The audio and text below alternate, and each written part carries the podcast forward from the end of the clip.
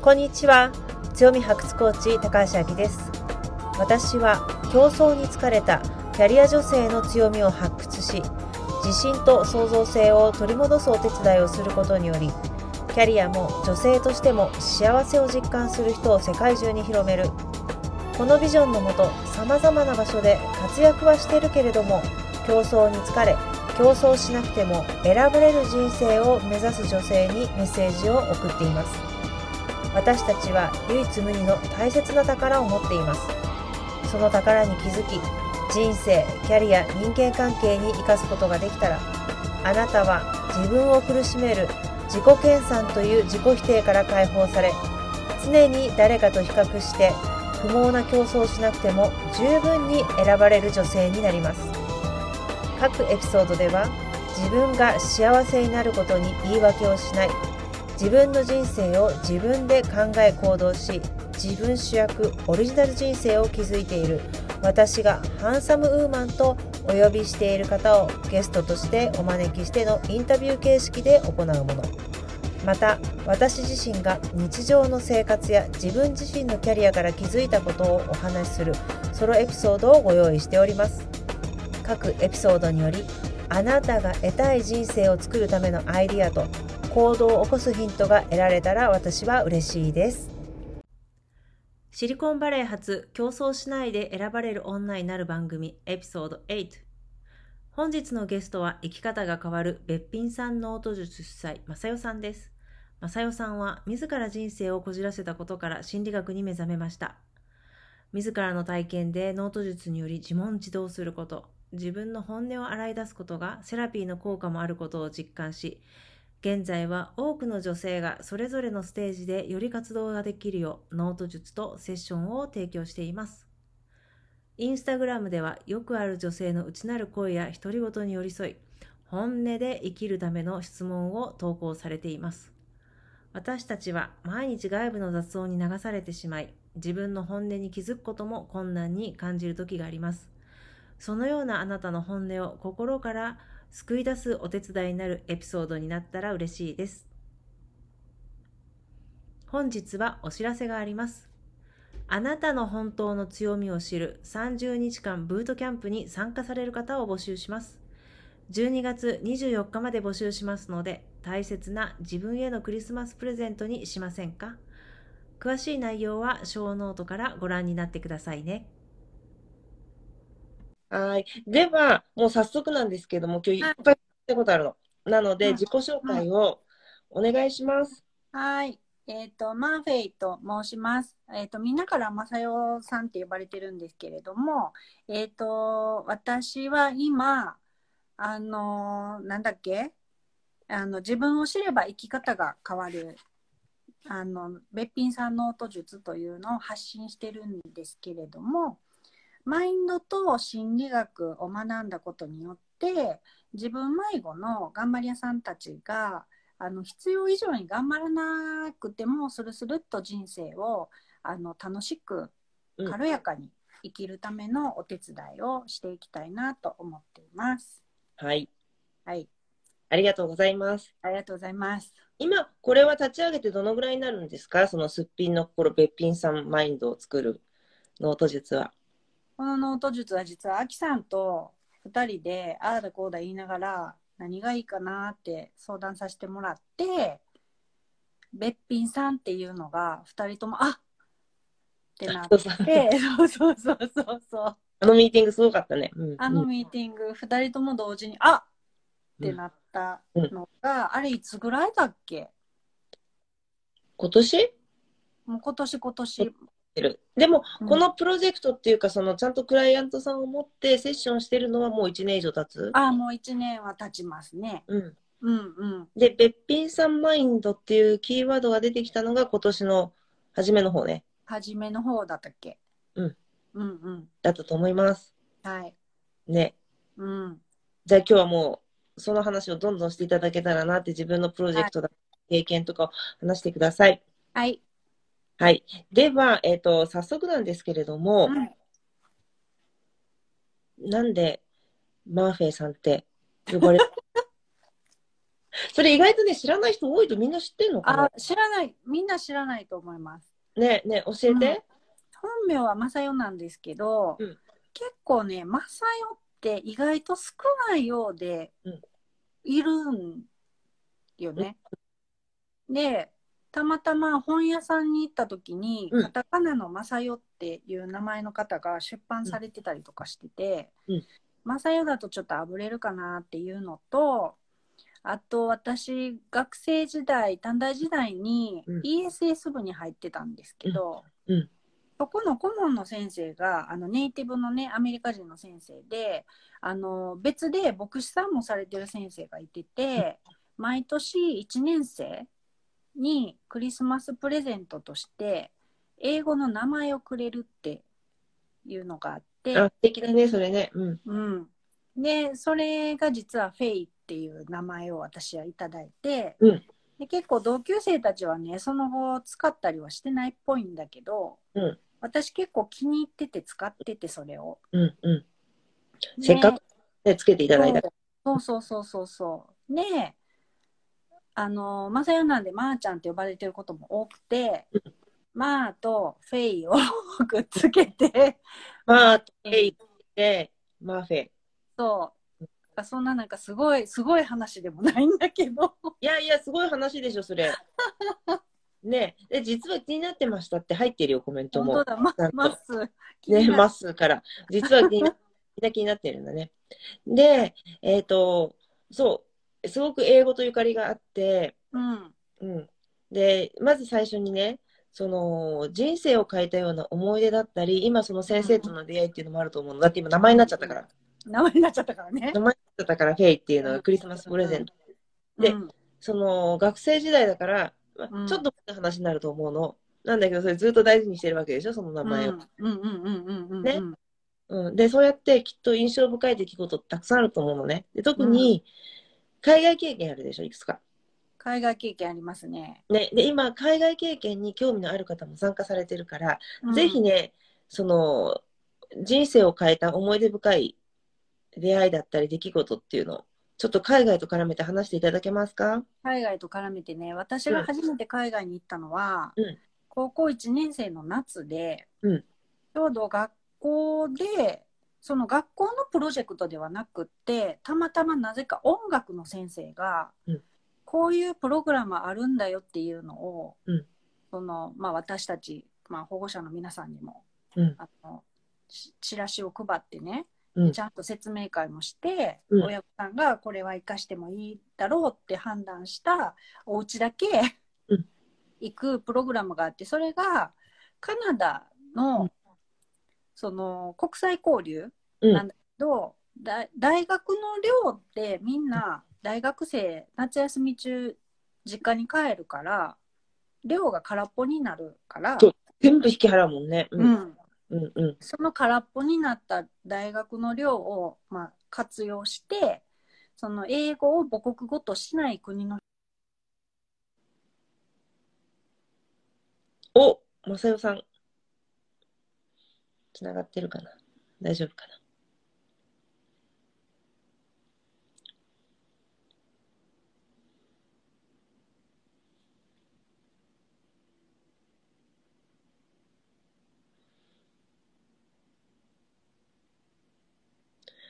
あれ？これつながってるかなまさよさん。止まっちゃったな。私もそれ行きたかったって。あら。ちょっと待ってくださいね。まさよさん。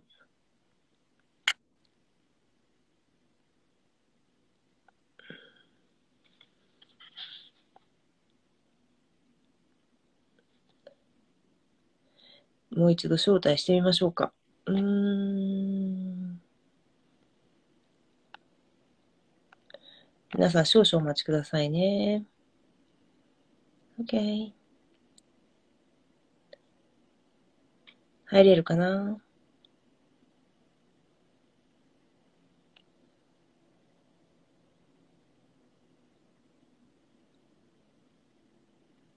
うんうんうんうん。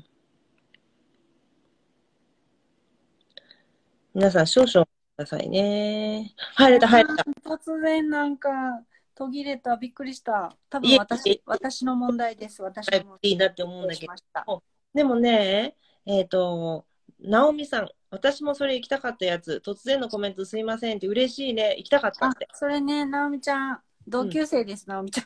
えーありがとうございます。同級生の。なおみちゃん。そう。で、うんそこに、その、こ英語を母語としていない国の人たちが集まって、うんその、まあ、英語のレッスンをしたりとか、まあ、テニスとか、うんまあ、カヌーとかカヤックとかの、あの、あれをするっていう、国際交流をするっていう。え、それ何日間行けるの？1ヶ月おお。うん。うん。楽しそう。うん。楽しかった。うん。うん。それで、えっ、と、カナダに高校1カナ年初めて行きました。行きました。で、初めてのフライトで十何時間は結構遠いね。結構遠かった。うん。でもまあ、みんなと一緒やから、うん。楽しかった。で、今ほど、その、機内での行動も制限されてなくって、結構うろうろできたのに、その時まだ。わかる。だってその時ってね、当時、今の人信じられないと思うけど、喫煙 OK だったからね。そうそうそうそう。後ろの方ね。そうそうそう。そう。で、その、だから前の方にいる友達のところに通路を通ってうん。話しに行ったりだとか、うん。で、結構ね、好き放題、機内でね、動動けてたから、うん。結構ね、快適にみんなで楽しく、楽しくワイワイと。うん。あ、確かに、でもそういう、昔はその行き来もできたし、うん言われなかったもんね。もう飛んでしまえばその間は全然言われなかったからそうね。そうそう。なんか多分、おそらく、あれかな、9.11があった後なんかな、そのうろうろしちゃダメってなったのが。うん、そうそうそう。その辺からすごく厳しくなってきたね、世界的な。だってあの靴脱いでチェックするようになったでしょ、アメリカとかも。そうそうそうそうそうそう。ね。うん。うんそうえ、でも、高校生の時にそれでカナダに行って、で、うん、これはもういいなと。私、海外の仕事がしたいと思った。もうね、そう。あの、すごいかぶれた。うん、うん、うん、うん。もうなんか、なんで日本ってこんなにちっちゃいのとか、なんで日本ってこんなに狭いのとかうん、やたら、なんか、なんで日本はなんで日本はっていうのを言いまくってて、うん、いい加減に母親に、いい加減にしなさいって怒られたぐらい、うんもう外国かぶれになってしまって。でも、そのぐらいいい影響を受けてきたんだよね。うん、うん。で、ね。英語、うん。で、英結局、語の道に進みたいって言って、英語のね、道に進みたいって言って、うん。うん。で、何回留学した？留学は、その国際交流のそれを含めると、うん。短大時代にもう一回行って、うん。あ、それはアメリカだけど、うん。それは学校ごとごそっと、学年ごとごそっと、向こうにの現地に、うんあの、まあ、分校みたいなのがあるので、うんまあ、ほぼほぼ全員うん、行くんだけど、うん、で、その後、まあ、会社員、卒業して会社員になって、会社員を辞めて、うんカナダに留学しました。うなので。合計3回っていうのかな。うん、うん、うん。ねえ、でもすごいね。3回もなかなか行く機会ないのに、やっぱり海外と縁はあるんだね。うん。うん、うん、うん、うん。ね。じゃあ、そんな出会いがありました。ね。で、今度、え大人になってからってなんか素敵な、あの、出会いってありますか？大人になってからの素敵な出会いは、あの、私とアキさんが所属してる、うん、あのー敬愛する服部師匠のうん、うん。コミュニティに私とアキさんいるんだけど、その、アキコ師匠との出会いは、うんすごく大きかったと思います。うん、うん。え、どんな風に大きかった？今までね、私すごく、あの、自分で勝手に隠れこじらせ、隠れてたなと思うので、私は。自分で気づいてなかったからね。うん、隠れこじらせ女子だったんですけど、うんまあ恋愛もまあうまくいかないうん。ってなってきた時にで仕事も頑張りすぎて体調を崩してしまったってなったああ、そういう風に頑張った時期があったんだ。うんうんなった時に、なんでか知らないけどたまたま師匠を見つけてうん、うん、で講座を受けてみたら、うん。まああ私ってこじらしてたんだっていうのがそこで分かりうん、うん。でようやく自分と向き合うことの大切さっていうのをそこで、うん。まあ、実感して、うん、で少しずつ変わっていった後にその心理学の先生と出会って、うん。で自マインドでマインドの部分で土台ができてきてるところに心理学を私の場合は入れたからどんな心理学を入れてきたの？自分を知るための心理学。うんうんうんう結局はだから自分と向き合うため向き合うというよりは、まだまだ知らない自分って結構みんなあの、まあ、我慢してたりとか子供の頃の親との関係性によってこれが自分の中で当たり前って思ってることがん。うん。そうじゃなかったりとかそれで結構自分の感情に蓋をしてきてる人って結構多いと思うんだけど、うんその蓋をしてる中の部分に気づいてあげて、うん。まあ、それをこう手放していってあげたらうんいいよねっていうその存在すらみんな知らずに、まあ、私は特に知らずに生きてきてたのでだからあ自分のその頑張りすぎるためのその足かせとなっているものとか、結構いろんな鎧を着てうん。生きてきてたのでそのまず着てる鎧に気づくうん。ことと、うんその気づいたらその鎧って脱げるんだけどでもそこに気づくためにはさっきやっぱりマインドが大事かなってその心の準備っうん。ていうのが大事かなと思うので、うんそこの部分をその師匠でうん。学ばしてもらいうん。土台が出来上がったところに心理学を取り込めたから、うん。スルスルスルっと、うん。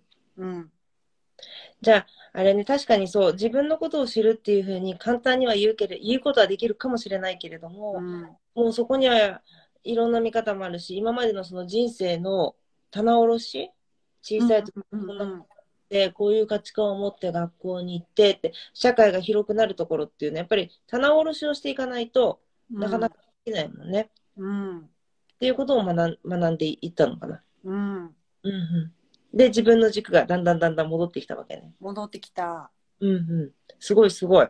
で、そういうことがあありましたと。で、はい今のお仕事に、あの、つながったと思うんだけれども、うんその前にね、こういうことをみんな聞きたいと思うのよ。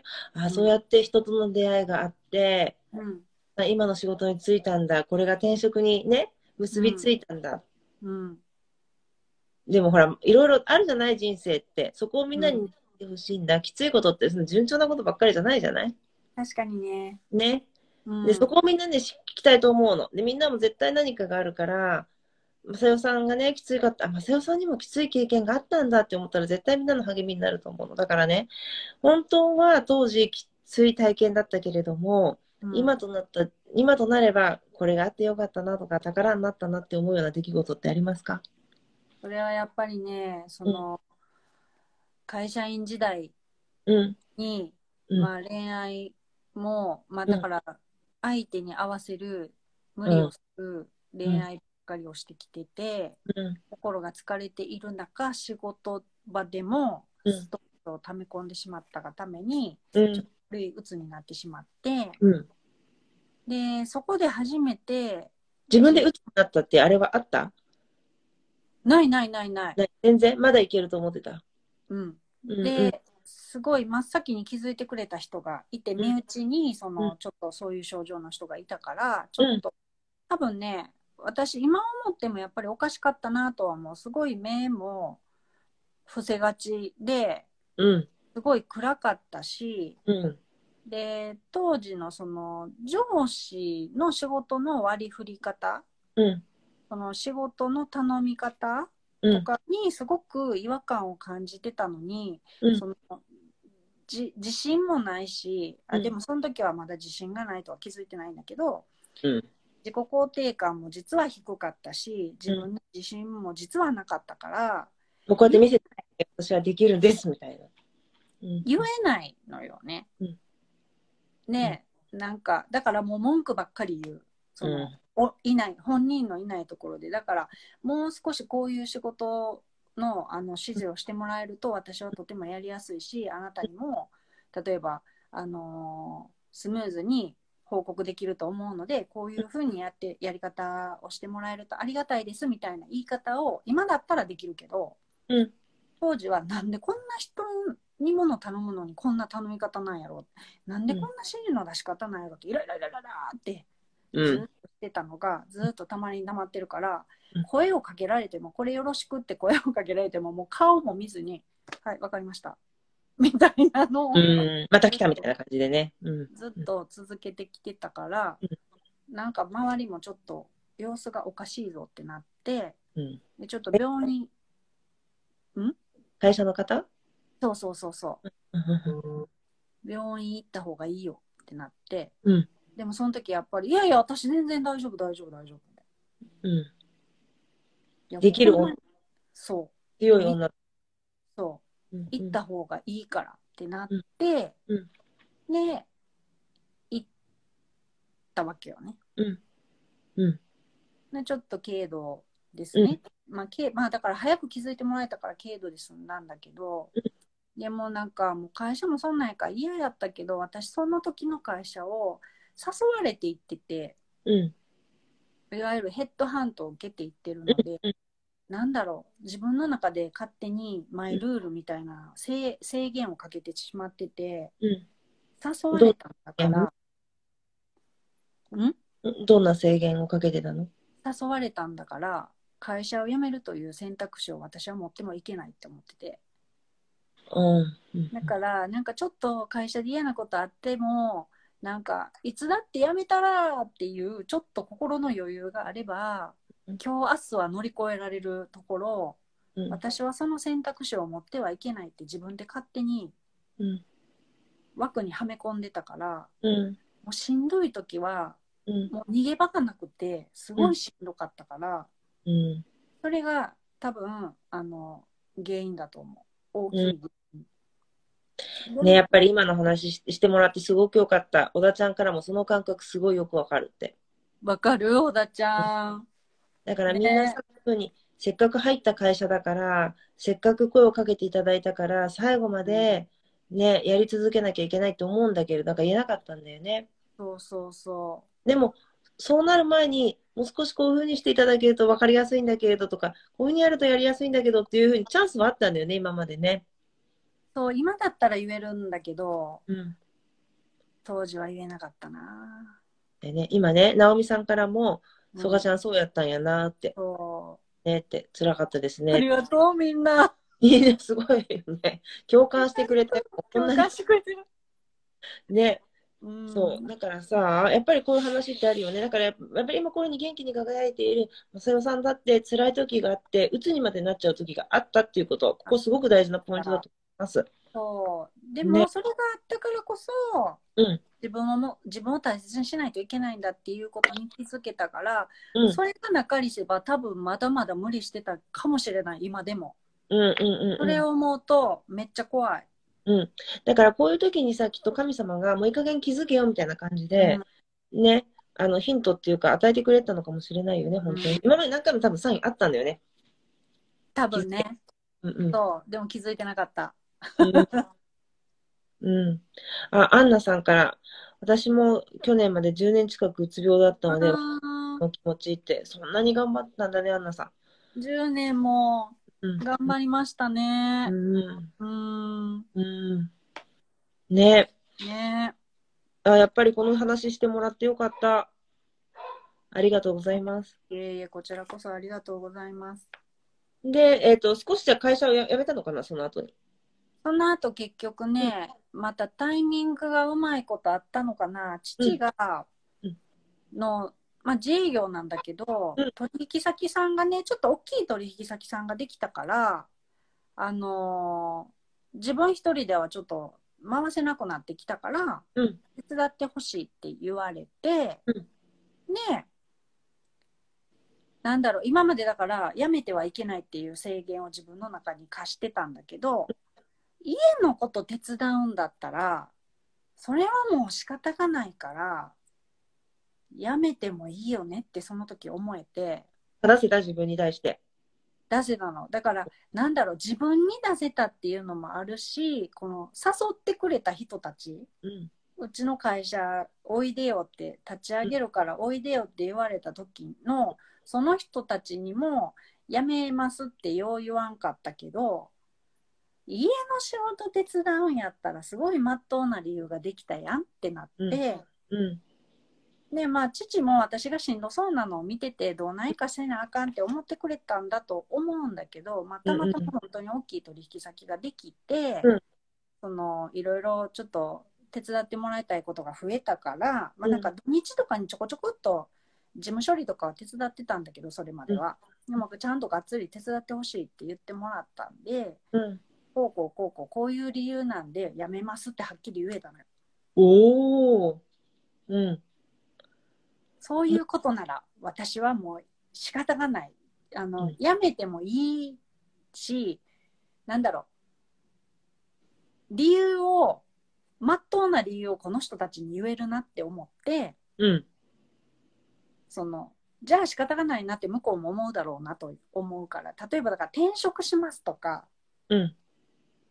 だったら言いづらかったと思う。ああ、悪いなって、せっかくね、ヘッドハントしてくれたしねそ。うそうそうそうそう。だけど、まあ家の仕事ならまあ仕方ないよなってみんな思いそうでしょ？うんうんうんそれね、あの、まあだからその場を離れたので、私はそこから、まあ徐々に回復していって、うん。まあ元気になったんだけど、環境を変えたからね。うん。うん。うん。そうね、か環境を変える気力もなかったからね。やっぱりそのタイミングっていうので、うん。神の、神の声だね、神の声は。そう、助けてもらったね、何か見えない力に。ね、ありがい。たい。ありがたい。うんでも、あの、アンナさん、さらに嬉しいメッセージ。よくも悪うんくの強さがあったねって、本当にそうだよね。本当にそうですね。きっとアンナさんもそうだと思うんですよね。アンナそういう方したりてたら。うん。うん。ね。でも、正代さんってやっぱり今そういういいいい意味でその責任感、相手の方を良くなって、幸せになっていただきたい。せっかく声をかけていただいたんだから、全力でサポートしたいっていうのはすごくあるもんね、今もね。うんうんうん。うん。はい。あの、ありがとう。すごいなんかみんなからのコメントも嬉しかったです。ありがとうございます。で、そんなこんなで、今は結構、ななんて言うんだろう。よし、じゃあ自分でね、うんやったら考えて、よし、こういうふうにすっぴんのね、べっぴんさんマインドを持つ女性を増やそう。うん。そう頑張って行動されているんだけれども、うん。えっと、そういうのって子供の時から自分で考えて決めて行動できる人だった？あのね、うん結構ねうん、自分で勝手に決めて、うん。事後報告するタイプ、親には。だから、その、留学、その社会人になってから会社を辞めて留学するっていうのも、留学するわって言って、うん会社辞めて留学するわって言って留学してるから。うん。なんかもう、あ、決まってるんだ、もう、みたいな感じ？うん。そう、私の中で、なんか、妹はね、結構ね、どうしたらいいと思う？とか、母には相談するタイプなんだけど、うん私はしない。うん。事後報告。うん。自分で決めて、あの、こうしますっていう。うん。あれだね、めちゃ、めちゃくちゃじゃ、あの、切り開くタイプだね。そうなのかな。うんでもなんか否定されるのが嫌だったんだと思あーあ、そうか、そんなことしても無駄だよとか、う。うん。あるのとか、できるのとか、そういうのが。そうそうそう。だから留学する前に、その留学するって、社会人になった後で留学する理由が、子供英語講師の資格を取って、うん。で、そこの斡旋でカナダに行ったんだけど、その子供英語講師の資格を取って子供英語講師になるって決めてから母に言ったら、母が、ふーんって言ったのね。うん。うん。うん。うん。やっぱり自分が決めて、よし、これをしたいって目キラキラ輝かせながら、これやりたいって言ったのに対して、うん。って、まあだから、またこの子は何を考えてるんやろう、わざわざ会社、いい会社に入って就職してるのにうん、順調に、順調にやってる中で会社辞めてまで、うんそんなん、留学すんの？みたいな。うん。うんうん。になって、うーんって言われた時うんに、うんでそこね、うん。ショックなのよね。うん。うん。うん。ねうん。あ、わかるかも。自己報告なら物事を動かしにくいですものね。そうなの、そうなの、まっす。みんなそうなんだね。そうなの、そうなの。でもさ、そうやって聞いてるとさ、ね、私すごい思う思うなっていうの、環境を変えるの上手だね。さっきさ、アンナさんからもね、うん職場という場が変わると自分のメンタルがある場も変わるんですよねって書いてもらっていたんだけれどうんも、うまいね、よくよく考えてみれば。だってさ、か学生時代、はい、海外に行きました。うんはい高校時代行きました。また短大時代、ね、ごそっと行ってきました。はい、就職しました。声かけてもらっていい会社に入りました。で、またそこから、えっ、と、お家に入りました。英語、子供の英語講師になりましたって、場を変えるのがすごく上手だなと思っていたんだけれども、あら、またまさよさんが、ちょっと待ってくださいね。つながるかな。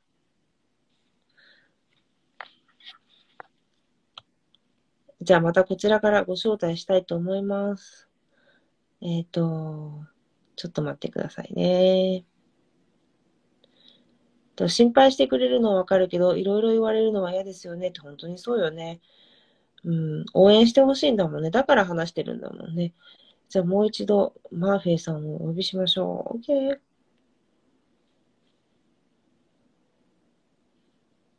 つながるかな。やっぱりライブっていいね、こういうことがあるからね。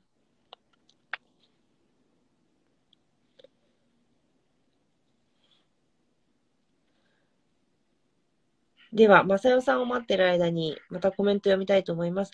身近な人に理解してもらえないのはしんどいですよねって、本当そうなのよね。応援してもらいたくて話してるんだから。うん。でも私もね、よくね、事後報告でこれに決めたっていうことあるんだけれども、やっぱりその戦略はいいな。みんなにも進めちゃおう。みんなも事後報告でいきましょう。まあ、ほどほどに。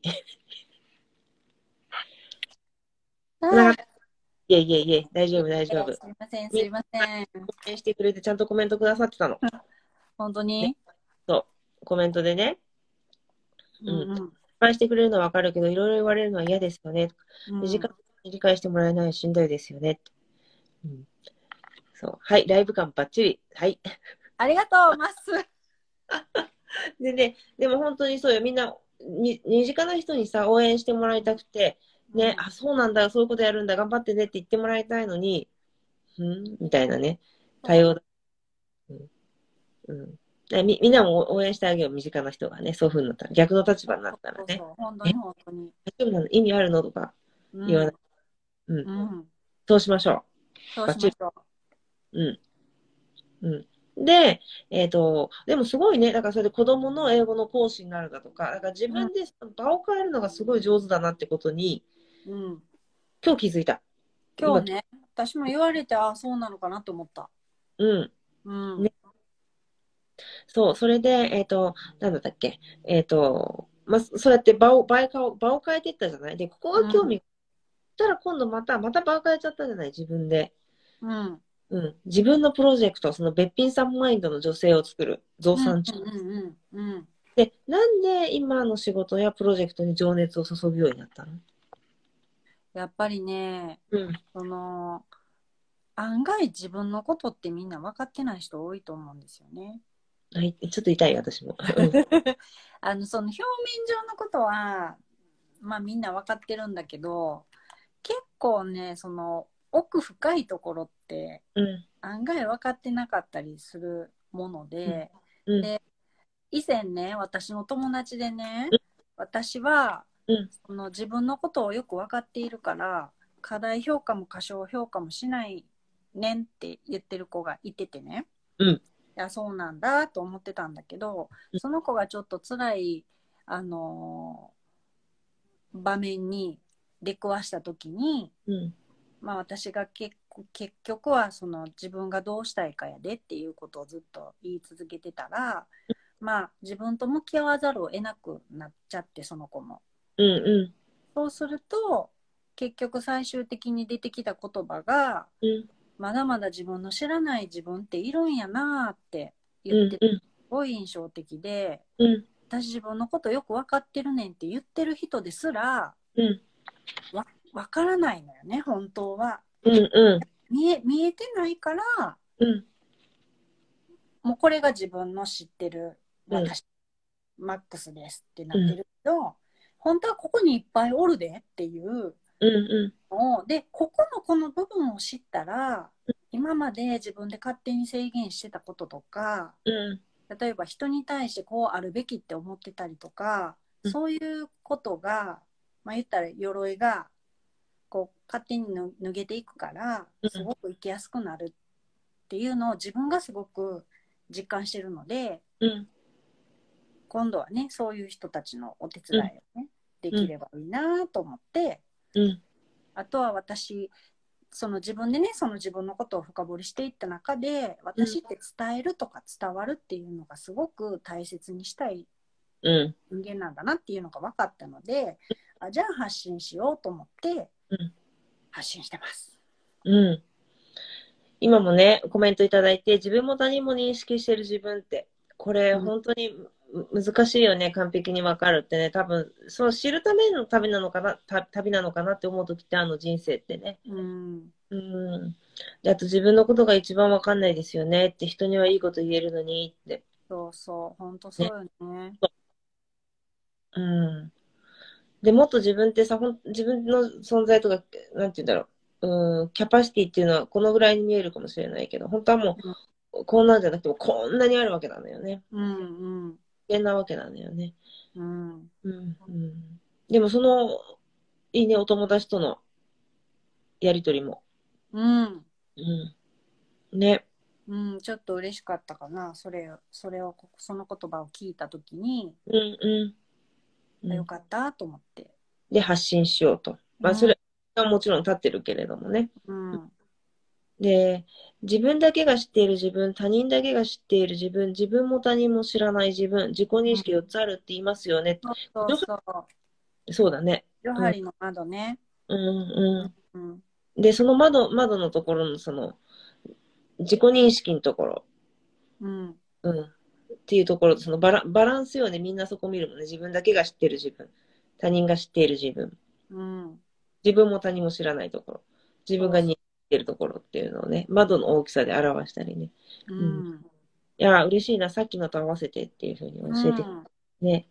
そうそこの部分がね、増えれば増えるほど、その、ね、生きやすくなるかうん。ら、私ってこうだったんだなっていうのが分かって、そこの中に自分が大切にしていきたいことっていうのが見えてくるので、うん。そこをね、増やしてあげると、すごく、まあ、生きやすくなるし、楽しくなるうんから、そこをなんか掘っていくお手伝いをしたいなと思ってます。うんで、今、えっと、まさよさんが、えっと、発信してる、毎日投稿してる、その心の深掘りだったり、その自分との対話の仕方だったり、あとはその自分が自分に対する、その、例えば、なんでこういうところあるんだろうとか、なんでこんなことやっちゃったんだろうとか、自分に対する、あの、違和感とかの、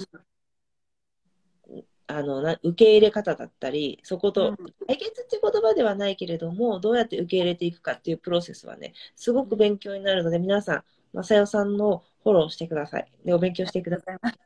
ありがとうございます。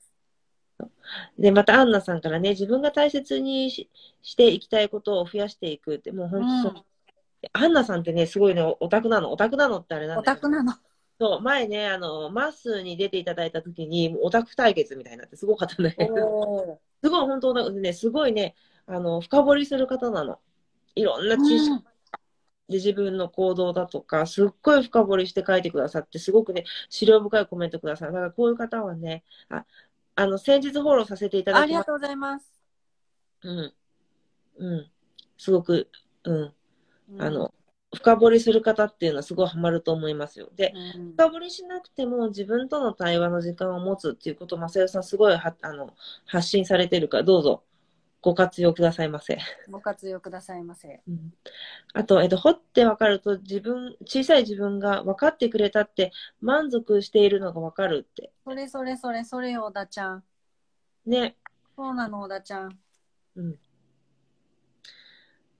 本当にそう。うん。うんで、なんかね、アンナさんからまたどうも日本のガチオタです。ごいよ、本当いに。い。オタ、オタいいよ。みんなオタ、私も、別個に来てる人みんなオタクだからね。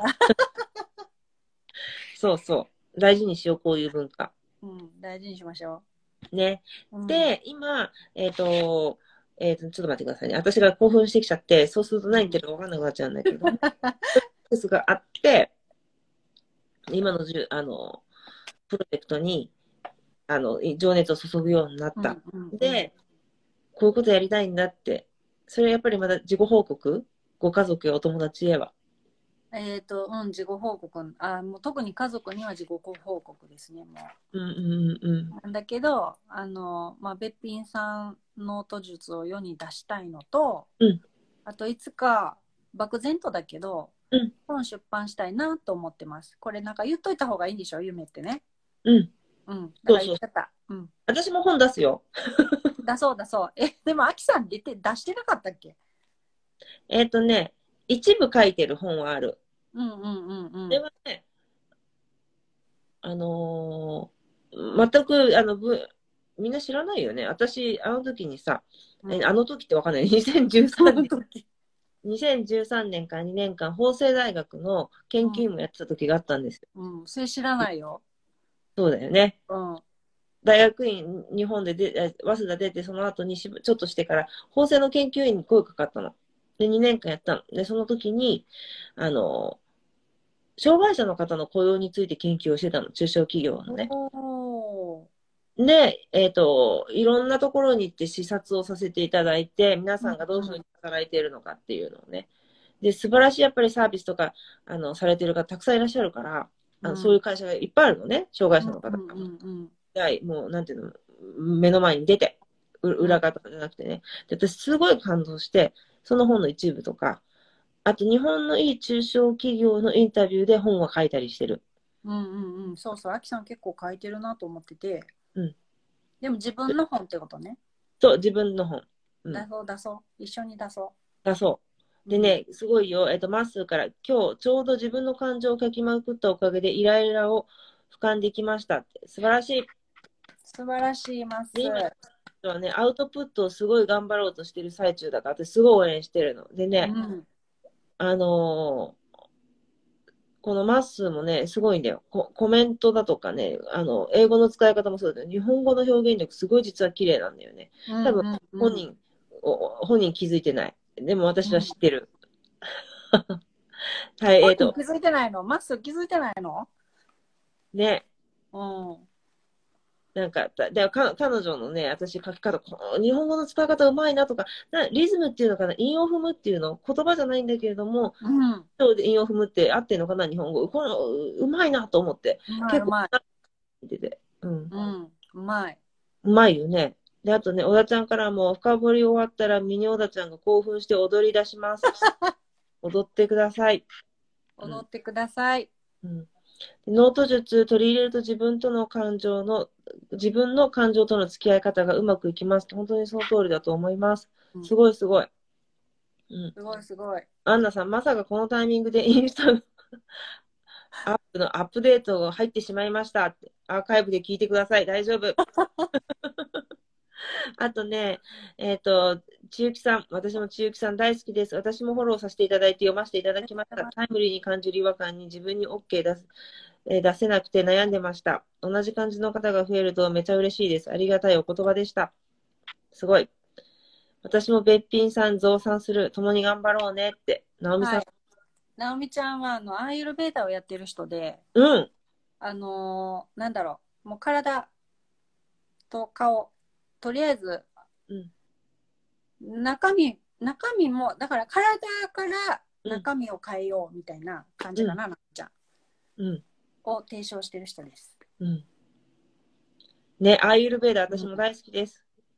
アメリカでなかなかいいサロンないんだ。やっぱり日本の方がいいな、それは。アーユルベーダ。うん。でもイン、インドの方がこんだけ多いから、本当はあるはずなんだけど、ちょっとインドの方が本当だ、、本当だ。うん。あ、うんアップルの本社のあたりは本当にそうよ。あ、多そうだね、うん確かに。えエンジニアの方、インド人の方すごく多いから、Google もそう。もう、そうそう。20分ぐらい行ったらアップルの本社あるからさ、その辺はもううんこうインドっていうぐらいインド人の方が多いね。うん。で、えっと、あの、イズミンから、今日はブラックな感情を書き出して、やぶ、えっ、と、破いて燃やしてみたらすっきりしました。誰かに勧められました。私もやっちゃうな、たまに。あの素晴らしい、燃やさないけど、ベリベリベリは。うん、私もべっぴんさんになりたいですって。うん。慣れます。なれます、なれます。ね。で、まっすーからありがとうございます。で、あのー、いずみんから小田ちゃんかわいいって、なんか、じゃあ、多分あれでしょうね。ちびおだちゃんが喜んで踊ってるっていうコメント。ね うんすごいな、今日。うん。で、あの、アーユルベーダがお好きで嬉しいです。私好きですよ、アーユルベーダ。うん。もっと広めるといいな。うん。広まるとね。なおみちゃん、アメリカ行こう、アメリカ。うん。あの、あきさん、アメリカに住んでるのね、なおみちゃん。だから、アメリカ行って広めようん。そう、なんかすごいなんかコメントですごい盛り上がってたよ、今。ね。う。うん。うん。で、私もね、すごくね、あの、いいと思う。その自分のこと深掘りしてって書いてって、で、うん本当のことを知ったり、あ、自分がこういう気持ち持ってんだなとか、まだこんな出来事に私足引っ張られてんだなって、知ることってね、実はすごく重要だと思うんですよ。うん。ね。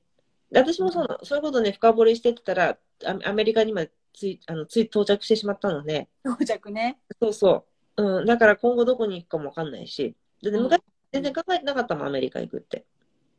あ、でもそういえば言ってたね、あきさん。うん。次、アメリカ出るかもしれないって言って。そう、他の国もね、ねあるかうんもしれない。うん。まあでも、人生に波に乗る、どうなるかわかんないからね。うんうんうんうんうんうん。乗ろう乗ろ乗ろう。う。で、そうそうそう。それで、今、今ね、その、私は家族に何も言わないで自己報告でやっちゃうタイプなのですごいなんか盛り上がってて、きっと今日ここに出てる方は、うんあそういう、そういう人になっちゃったよ、もう。なると思う。でもね、あの、自分で決めたみ道だからね。で、あとはうんやっぱり私が思ったのは、誰かが新しいことやるときに応援してあげられる自分になってほしいなっていうふうに思ってます。ね、そんなことやったってじゃなくて、うん。そうとか思うかもしれないけれども、まずややってみようって決めたことがさ、すごい100歩前進じゃない？その人にとって。うんうんうんうん結果わかんないから応援してあげられる人になろうね、私たちはね。うんなりましょう。なりまし多た。分、自分のことをちゃんと分かってあげて、まず自分自身のことを。うん。自分で自分のことを応援できるようになったら、うん他の人のことは、うん無条件に応援できるようになると思います。うん。うん。知るは一時の恥、知らぬは一生の恥、自分自身にも当てはまるとは盲点でしたって。あ、そうだね。ああ、でもそうかもね。アンナさん、いいこと言う。ね。いや、すごいいいこと言って、いつもね、コメント書いてくださるの。うん。で、私、他の人もうざいぐらい応援しちゃうって。うん応援して、じゃあ、小田ちゃん。応援しよう、応援しよう。うん、でね、あの、小田ちゃんもね、うん。うん。一番になる宣言があったので、何うんうんなる宣言があったので、私もすごく応援してます。うん。小田ちゃん、頑張。うん。みんな頑張ろう。ね。うん。アンナさんからもイエイイエイが来てます。はい。で、えっ、と、じゃあ今後なんですけれども、はい。あまりにも盛り上がりすぎちゃって、はい。今後どうしましょうか？今後、どうしましょうか？ね今後なんだけれども、これね、今今後の前にこれ聞きたい。なんかさ、大切にしてる価値観ってありますか？大切にしている価値観は、うんとりあえず自分の心に聞く。うん。あ、それ価値観って言う？違うか言う、言う、言う。うん。言う？自分の心を聞くっていうことが価値観ね。そうで、その、なんだろう、大切にしたい価値観を増やす。増やすっていうか、なんだろう、絶対大切にしたい価値観って絶対自分の中に絶対もう奥の方にもうあるはずなので、うん。それをできる限りうん。自分で引き出して、自分でそれをちゃんと認知してあげる。うん。それ価値観じゃないか。うんでも、あ一つあるのは、この間、アキさんにも言ってたんだけど、うんあのー私、その伝える、伝わるっていうのが自分の大切にしたい価値観にあるから、こっちが相手に伝えることも伝わってほしい代わりに、うん。相手がうんこっちに伝えようとしていることも伝わりたいっていう気持ちが強くて、うん。でもね、伝わらない人っているのよね。うん。うん。あのこちらも伝えてる内容が伝わらない、うん。相手も伝えたい内容がこっちに伝わってこない。ちょっと何言ってるのかわからないみたいな人って 必ずいるでしょ。うんうんうんうん。で、そこに私はすごくエネルギーを注ぎすぎていて、今まで。うんうわからないからわからないなりに、うんこの人は本当は何を言いたいんだろう。この人のこの、こういう発言の奥にはうん何があるんだろう、一体、みたいな。うん。なんか分析に走ったりとかしてて、うん。すごいそれが、うん。それでも分からないものは分からないから、それがすごいストレスになってて、もうそれってもう多分お互いエネルギー消耗し合うだけだから、そうね。うん。ここに注ぐエネルギーは、なんていうの、貯めといてちゃんと。うん。他のところで使うために。本当にこの、あの、やりとりをしてて心地いい人とか、うん大好きな人たちとの、そのエネルギー交換のために置いとこうと思って、うん風なあの価値観になりました。うんうんうんうん。そうね。ううんん。その相互の理解に、な、に、なんて言うんだろうな。その集中しすぎないで、うん。うんうん。っていうところかな。そう。だから同じでなくてもいいんだなっていうのをうん最近やっと思えるようになってきてう、んうん。うん。違うからね、その完全にわかる、完全にもうまるっと全部わかるっていうのはなかなか難しいよね。うん。うんうん。で、そうするとさ、ちょっと違ったりすると、なんでこの人はこういうふうに考えるんだろう、なんでだろうってやっぱりなっちゃうと、やっぱりそこ、うん自分の中で負のスパイラルになったり引っかかるものがあるからね。そうそうそうそう。ね。そうなのよ。えーそれもすごくいい話。うん。だから、相手を全部わかるっていうことも、そその、うんなんて言うんだろうな、もしかしたら、本当に、ん傲慢ではないけれども、やっぱりなかなか不可能なことにチャレンジする。うん。違うところを受け入れられる自分になった方がいいよね。うん。うう。ん。うん。うん。うん。そうだと思う。うんで結局はね、なんか、時間もエネルギーも有限だから、うん。うん。やっぱり注ぎたい、注いで自分が心が楽しくなるところ、うん。心がワクワクウキウキ、わー、ハッピーってなれるところに極力注ぎたいなってうん。思うように最近なりました。ねなので、自分から見てしょうもない人とはもう関わらない。ね。うん。うんで、アンナさんからまたね、あの、自分で勝手に応援プロジェクトですねって。ああ、素敵。うん。アンナさん、ワードがいちいち素敵だな。うん。うん。うん。で、あとはね、なんか今日ね、コメントくださってる皆さんのコメントがね、なんか可愛らしいなっていうところがあって、うん。可愛らしいですね。うん。ね。で、えっ、と、あとさ、私がさ、取説解説解説者として、ちょっとうんお尋ねしたいんですけれども、はい。自分自身を大切にね、保つためにしているうんなんてありますか？自分を大切にしている何、うん。たうん？習慣。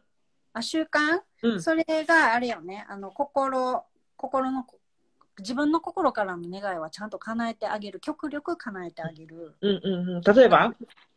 例えば、うん。もうだから、あれよね。まあ、めっちゃ簡単な例で言うと、あーアイスクリーム食べたい。こんな時間だけど。っていうのとか、太るしなとかかん考えない。もう食べたいんだったら食べる。うん。で、これは食べても太らないって自分に言い聞かせて食べるとか。うん。うん。あとは、あれをしたい、これをしたいって思ったことは、うん。でもな、っていうのが、まあ、言い訳がついたとしても、うん。本当にやりたいかどうかをちゃんと自分に聞いてあげるうん。ってことと、あとは違和感無視しない。うん。うん。うん。ね、いいですねって来てるよ。やっぱりその自分のちょっとしたそのアイスクリーム食べたいとかよくあるの、私も。ね、あの、簡単な例で言うとね、なんかもう、うんもうちょっと寝ときたいとか、うん。なんかもうそれこそ、あれよ、あのーあんまりすごく、毎日毎日は無理だけど、たまの仕事のおサボりとかも私はいいと思っていて、うん。例えばなんか、いいと思うよ、私も。う。うんん、計画して、あのー有給を取ったりすると、その計画でその日は一日取られるし、体調不良で休むと、その日しんどいから、まあ言ったら寝てないといけない。うんでも、なんか今日だるいなとか、なんか今日気分が乗らないなっていう日にこそ、体はそこそこ元気、そのだから体調崩してるわけじゃないから熱も出てないし、咳も出てないし、みたいな時に、ちょっと心が、体がっていうよりちょっと心がお疲れ気味だなっていう時に、ああ、ちょっと今日会社行きたくないなって思ったら、一日リフレッシュ。だからまあ、仮病を使う 仮病出た？うん。仮病、仮病もたまには OK だと思います。うん。いやだからといって、あの、あれよ、すいません、今日ちょっと体調悪いんで休みますって言いながら会社の付近うろうろしたらダメよって。絶対ダメ。絶対ダメだけど、ダメね。そう。で、あの、だから遠出して出かけたりとかじゃなくて、まあ、あの、極力家とか家の近所で、まあ、自分の心を癒すための作業に当てる。ああいうだからうん、アイルベーダもいいし、あの、泣ける映画を見るとかでもいいし、うんあの、自分の好きなことうん。に使うためのお休みをするっていうのは、いいと思います。私は。うん。欲していることに敏感であれってことですねって。そういう。ことですね。うん。でもさ、あの、本当にその通りだと思う。で、もしどうしても会社休めない時もあるじゃないいや、あるあるあるある。とか、あと、例えばさ、私の日本の会社とかだとさ、本日、うんあ当日欠勤されると結構その予約とかがガーってうんうんうんあ、確かにね。するんで、なんだけど、だったらさ、会社に行ったとしても、いつもの仕事10やったことが今日は6ぐらいで抑えておくとか、3ぐらいにとか、いくらでも工夫できるからね。うんうんで、そんなのね、えこう変な言い方だけど、やってもバレないから。多少、ペース落としても。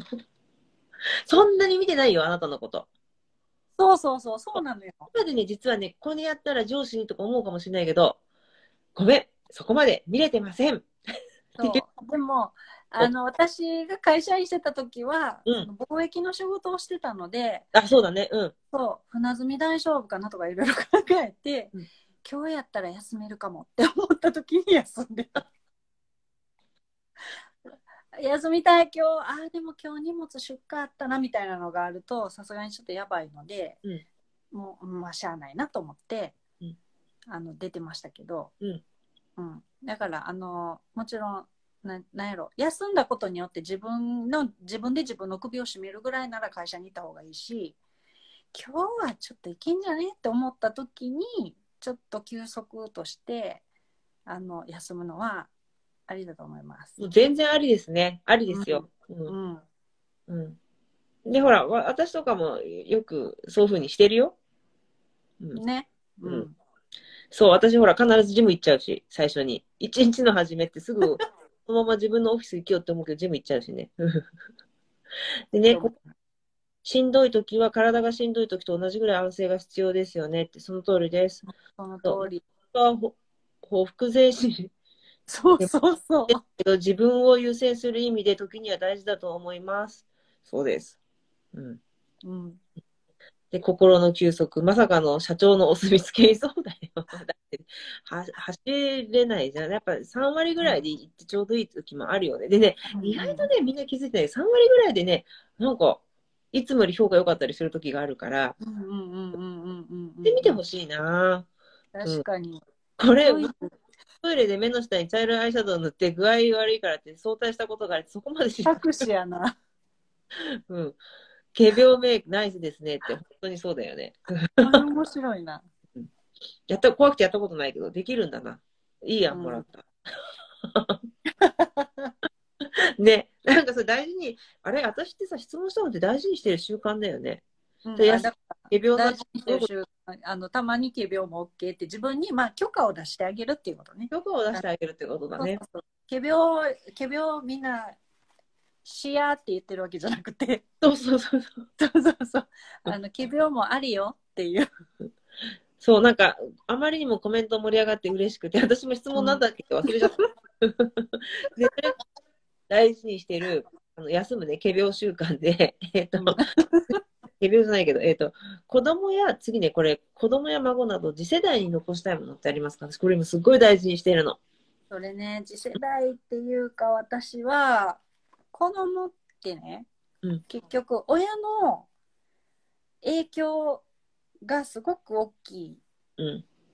くして育つから私たちもそうだけど、うん結局なんかあの別にその親が悪いとかじゃないよ。親が悪いとかじゃないし環境が悪いとかでもないんだけどそれはその人のあの学び、うん。だから人生の学びだと思うからもちろんそれはいいんだけど悪いわけじゃないんだけどやっぱりみんな親の親も完璧じゃないから親のその、あの影響ってすごく受けて大きくなって、うんでその受けたまんま成長してるからうん。だから例えばこうこういう場合はこうするべきだとかこうするべきではないとか、そういう自分の物差しって結局親だったりするのよねその物差しをくれてるのって。うんでそういうのって結構生きづらい原因になったりもするからだったらその次世代の子供たちがより自分らしく生きるためにうん。親御さんのマインドをうんまず整えてあげることが大切なんじゃないかなと思っていてうん。あとはいつもそのあの同じように心理を勉強しているコーチをしている後輩がいるんだけどコーチングをしている後輩がいて私その子のコーチングを受けてるんだけど、うんいつも話に上るのがなんでさこういう心理学をさ学校の授業で取り入れへんやろなっていつも2人で盛り上がってて。うん。うん。なんか、マインドの勉強とか、うん。それこそその心理学、簡単な心理学だから自分のことを大切にしましょうねっていう大切にできるためのそのコツとか心理学って、なんで学校で教えてくれへんかったんやろうってすごい思ってて、うん。うん。だからなんか、できたらいいのになと思って学校、そうだよね。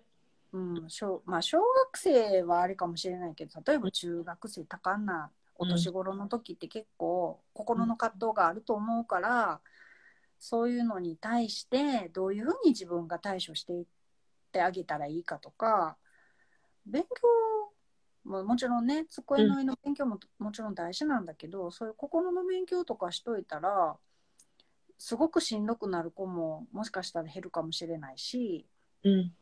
あとなんだろうそれこそいじめとかうん。も減るんじゃないかなと思う。ああ、学校が教えてしまうと政府に都合が悪いから教えない。そうなんですか。うん。なんとまあ。でもさ、本当にさ、私もそう思うのよ。そこで自分で気づいたらいじめとかもストップできるかもしれないし、うん。あの、そういう心理学を教えることによって、じゃあ自分で気づいて、何かじゃあ自分で変えよう、やってみようって、こういうふうにチャレンジしてみようと思った達成感って、その子供たちにとって一番の財産になると思うんだよね。うん。うん。確かにそう、政府に都合が悪いから教えないんですよって。そうか、あの、かもしれない。なんだけどさ、本当は教え、教えてほしいよね。あと、今ね、参加してる方でも、私もそうだけど、子供がいるでしょ、親としてさ、うんうん思うのが、本当に親のマインドが変われば、子供たちはもっと生きやすくなるよね。なると思う。うん。うん。うん。自己肯定感、肯定感大事って書いてるけど、本大事大事。だからその自己肯定感が育つため、子供さんが自己肯定感を高く。なるための、うん。うん。まあ、親子関係とか、絶対それってお母さん、お父さんうん。の存在が大きいから、うん。接し方とかがね。うん。だからそういうのなんかね、できたらいいなって漠然と思ってます。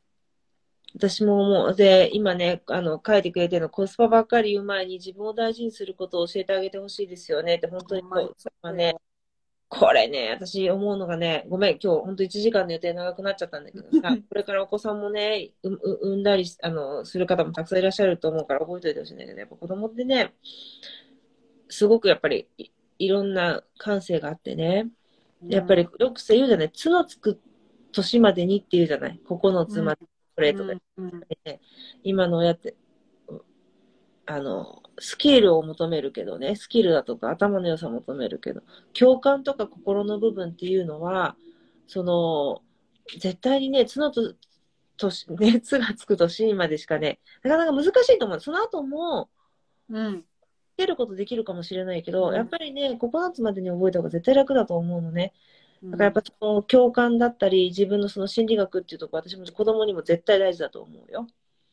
うん。そう。で、これ今、いじめをする子は自分を大切に思う何かが足りないのでしょって書かれてるけど、そうなのよ。だから日本って結構、いじめがあると、いじめられた子のフォローをするけど、いじめた子に対するフォローって多分してないところが多いと思うんだけど、いやいや、実はいじめをする子の方が心が何か寂しかったりとか、うんその心に何かしらその子は問題を抱えているからそういう行動に出るから、だからこそ、ね、そういう子を作らない、増やさないっていうためには、やっぱり心理とかマインドうん。大事だろうなと思うんだけどね。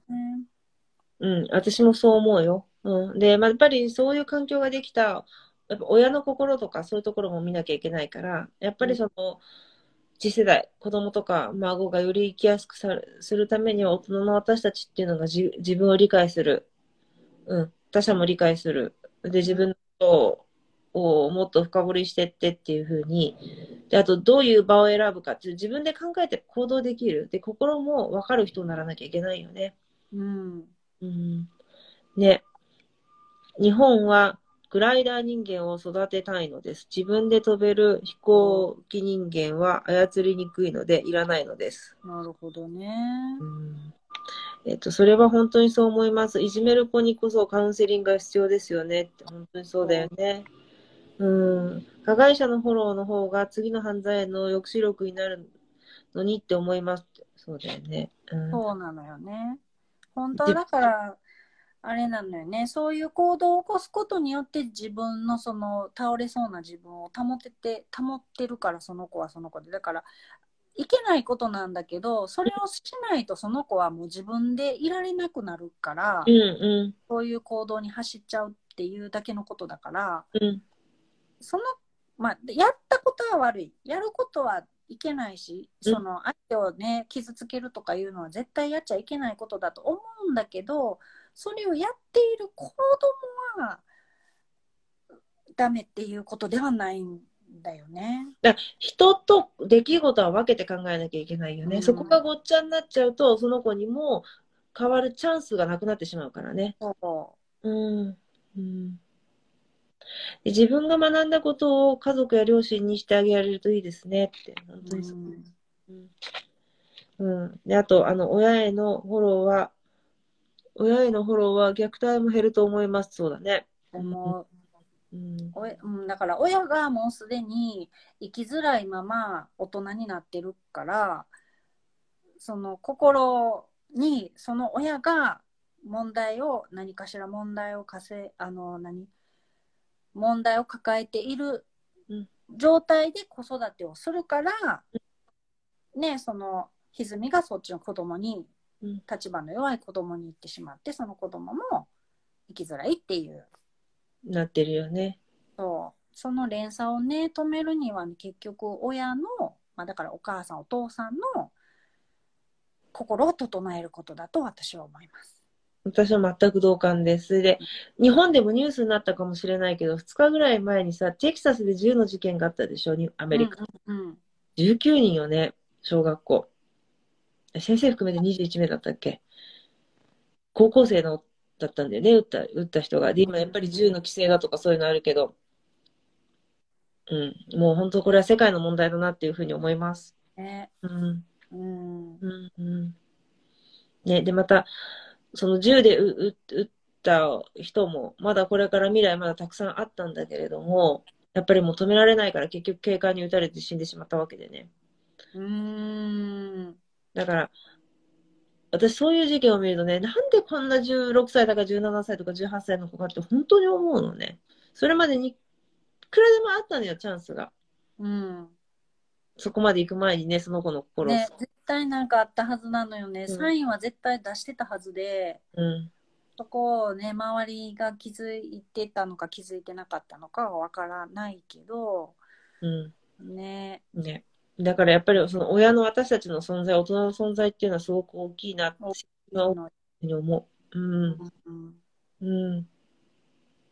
ねあ。ーすごい。私は思い考え方で、親対象のあなたの話会やります。すごいね。うん。ね。うん。うん。私も参加してみたいな。あなたのためのお話会。うん、私も参加してみたあなたのためのお話会。ね。ううんん。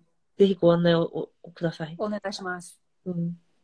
あと、銃乱射悲しい出来事ですよねって、そうなのよ。もう、いいね、もう、うん。うん。うん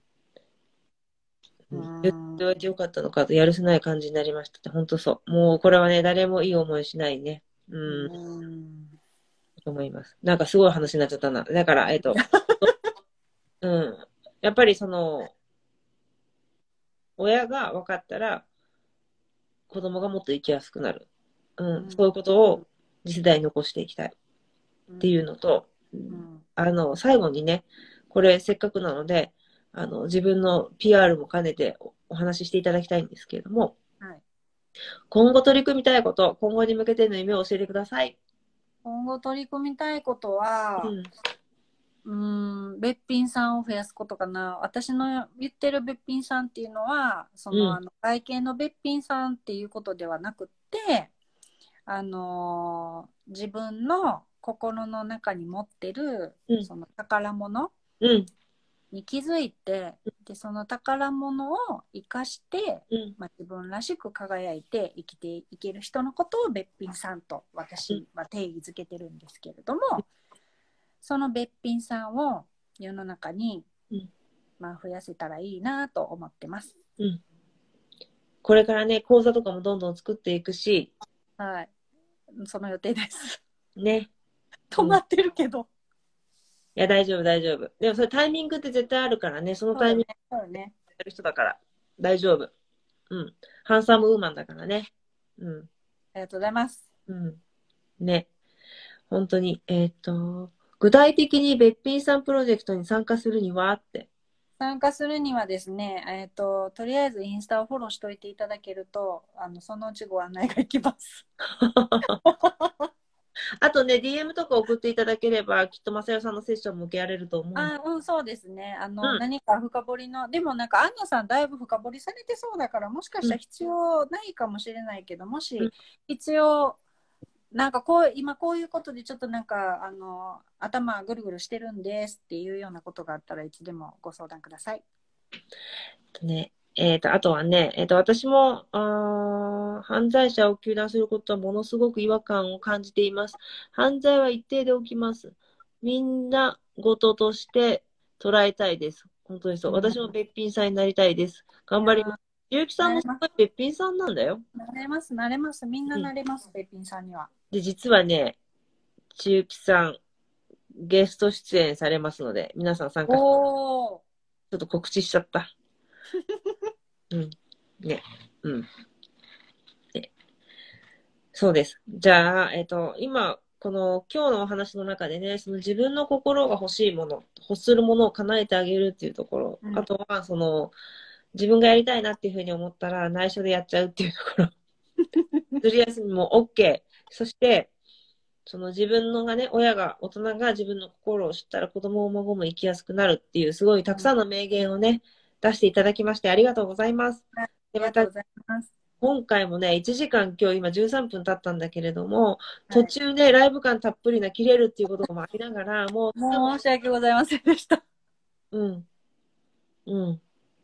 ね、あのーありがとうございます。もうありがとうございます。に、もうコメントとかも盛り上がっちゃって、もう私の質問を聞けちゃうぐらい、だってアンナさんが質問なんだったっけって教えてくれたから。そうそうありがとうございました。皆さん、コメントも。本当盛り上がったのが、うんね、マーフェイさんはじめ皆さんのおかげ、もう本当にありがとうございありがます。とうございました。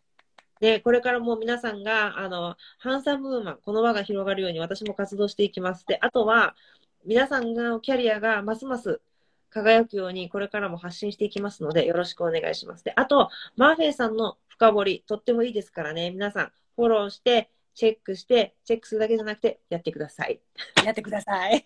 はーい。ありがとうございます。ありがとうございます。じゃあ、今日の本日のゲストは、マーフェ・マサヨさんでした。ありがとうございます。はい。ありがとうございます、皆さん。で皆さん、良い週末をお過ごしください。ください。ありがとうございあます。りがとうございます。はーい。本日も最後までお聞きくださりありがとうございました本日のエピソードがあなたの人生キャリア人間関係のヒントとなれば嬉しいですあなたの心の本音がもう競争に疲れた競争しないで選ばれる人生を送りたいと訴えかけるのならばあなたの本当の強みを発掘する30日間ブートキャンプHello New Me 自分のトリセツプログラム自分主役オリジナル人生を加速させる個別セッションに参加しませんか？ご興味のある方は E メールまたは Instagram AKI156343 をフォローしてメッセージをくださいね。メールマガジンに登録してくださった方には競争しないで選ばれるチャンスの女神に味方される10のルールについての動画をプレゼントをしております。この機会にぜひ受け取ってくださいね。競争しないで選ばれる女性を世界中に広めたいのでこのポッドキャストを聞いてよかったらあなたの大切な方にシェアしてくださいね。それでは次回のエピソードでお会いしましょう。